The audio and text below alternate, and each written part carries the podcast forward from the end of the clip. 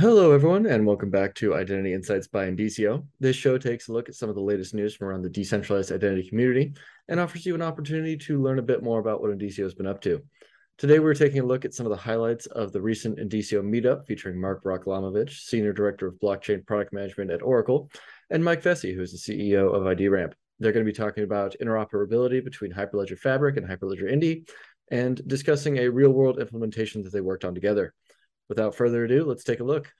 We're talking today about Hyperledger Fabric and Hyperledger Indy, two of the technologies, obviously, in the Hyperledger Foundation. They are very different ledgers, and they have different purposes. They have, different requirements that birthed them, and so we're talking today about combining them for the features that each ledger actually has. Hyperledger Fabric was one of the earlier projects that began in the Hyperledger Foundation. Probably going back, 5, 6 years maybe now. It's a platform that's built for generic blockchain use cases with the concept of peer nodes that hold copies of the ledger and have ability to execute smart contracts. And those smart contracts are generic business logic that can be written in Go, JavaScript, or Java.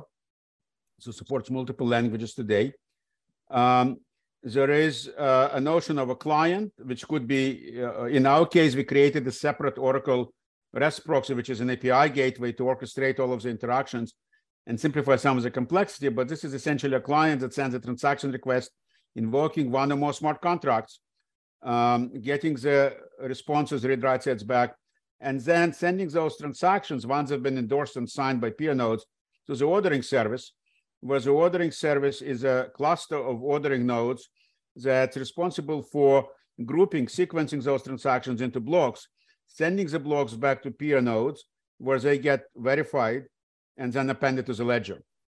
So it kind of starts from the client or API gateway perspective, running smart contracts, this is execute portion, and then sending them to the ordering nodes, and then the blocks get sent to the peers to be appended to the ledger here.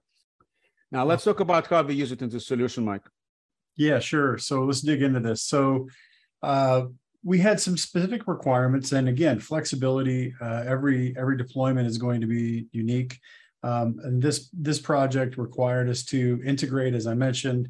So the high level was integrating the verification and the authentication of individuals and allowing them to access these government services. So to achieve that, we needed to enable the agencies and departments basically to authenticate against a single set of credentials.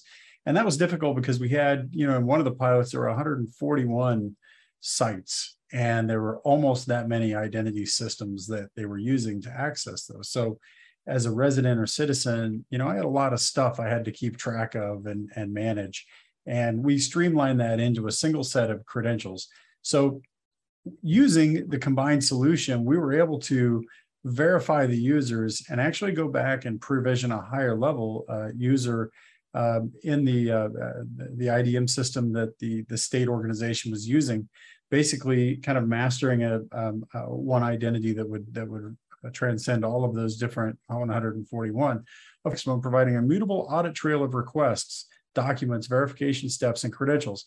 So obviously that's more of a fabric type solution, right? So in this solution, we would gather these documents and we could store the documents in the OCI, the Oracle Cloud infrastructure on the Fabric system. We could pull them out, issue Indy-based credentials based on the metadata contained within those documents when needed. So the solution, we uploaded those documents, all those documents were held in contracts in Fabric. And as they were reviewed and approved, we would submit those and push them out into Indy-based credentials, which were then used for the actual login process that we're looking at here. So we took 140 services and retrofitted all of them from traditional username, password, login systems to using a digital proof.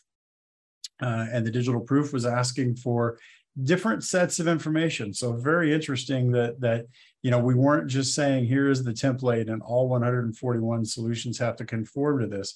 Court services required a much different user payload than than, say, unemployment services or health and human services. So the challenge was getting all of that information vetted on the front end, getting the credentials issued, and there were multiple credentials issued for the different sets of attributes that each citizen would have. And then as they navigate these different places, the beauty of the solution was I, as the resident, I don't have to go and look up a driver's license number that I might need for court services. And that value may not be required for health and human services. So really all the user had to do is interact. All they had to do is scan a QR code or interact with that login system, and the digital proof would ask for the information needed and mine that out of the credentials that were stored there. In this particular case, we did not actually store credentials on the Oracle blockchain. Oracle blockchain platform was used for all of the identifying documents to prove that you are the resident and that you're entitled to the services, right? So, and then the verification processes associated with those documents, the audit trail, as Mike mentioned, and so on. The credentials were basically run off the private Indy deployment in Oracle Cloud that IDRAMP implemented. And then they were able to create those identity credentials and then use basically this passwordless logging mechanism to enable the verified users to go in through the Oracle Identity Cloud service and then verify back, through the IDRAMP application that, those users, in fact, have, various claims, interacting basically with their wallet in a kind of a, a challenge response mode to be able to get those claims and then fill in appropriate data that's required for some of these different services. So this is actually a little bit more detailed diagram, Mike, that you maybe can talk about the process here. Yeah, so the process, again, just this conversation started by, the request, the ask was, we want to get rid of passwords across in our environment, right? So that's passwords and multiple separate logins, right, into each agency. Yeah. Yep, we want to simplify the process and get rid of the passwords. And then, as I mentioned, I kind of alluded to in the previous segment, we actually made the system smarter and easier to use because I, as the user, don't have to remember where I get this piece of information. It's all stored in those credentials, and the request, the proof, the request that is coming to me will dynamically mine it. For the password login, here are the things we went through. Basically, we had to submit the data for verification. That's that piece I was talking about, where registration verification. We're uploading our documents. We're verifying our identity in step two, through automated and manual processes. So, for example, if we captured a driver's license, we could make a direct call out to DMV systems or whatever and do some of that verification in an automated fashion. Other pieces of information, like whether they live in a certain jurisdiction and those address requirements, for simplicity, were just done through a manual verification process.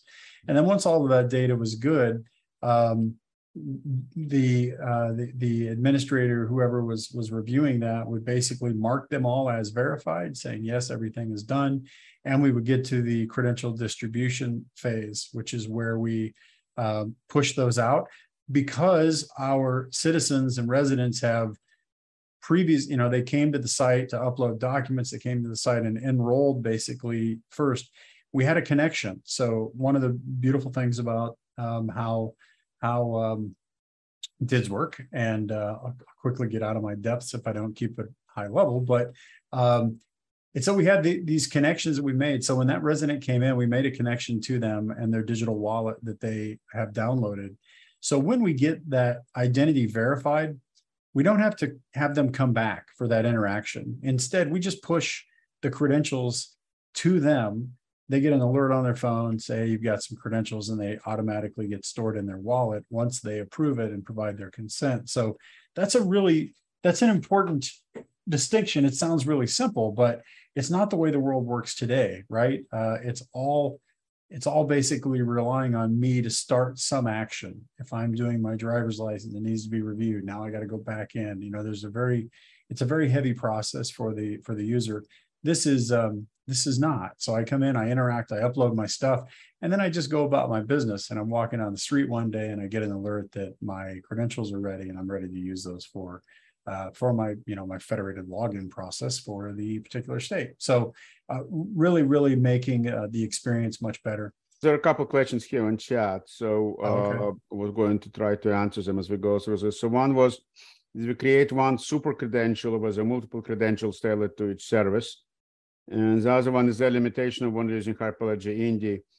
The answer to the first question is, based on the residence verification and all of the documents, right, we did create in Oracle Identity Cloud service, if you will, a master credential, a master identity that the applications could access.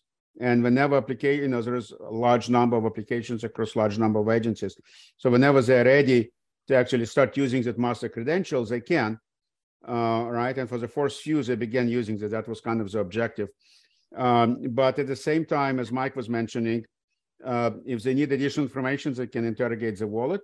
We did not store any of that additional information in the Oracle IDCS. If they don't need the, to go through master credential, if they want to continue to use essentially this universal login, a passwordless mechanism, then those applications could leverage direct connection to the wallet. Yeah. So we created a master identity, which was a request by the customer and a requirement of the project, but we broke that identity into multiple granular credentials because, as I mentioned, we wanted to be able to be very, very dynamic in how we presented that information, understanding that each of those different services required a different payload. So, for example, the presentation to the customer was one form: fill in this information, upload your driver's license, whatever the case might be. And then we would break that apart and store those into micro credentials, if you will, that were very laser focused. Address, for example, is much different than driver's license. And, so we were able to really provide the best possible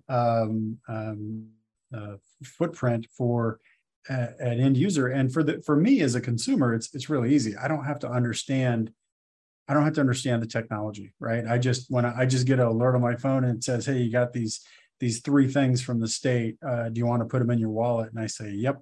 And they're there. And then I never worry about them again, right? Thank you all so much for watching. If you're interested in verifiable credential technology and would like to learn more, please be sure to subscribe to the channel and we'll continue to bring you some more educational content. If you have any questions or specific topics that you'd like for us to cover, please leave a comment below and we'll be sure to read and address them. If you'd like to see the full video that these clips are taken from, I'll also have a link in the description below. Thanks so much.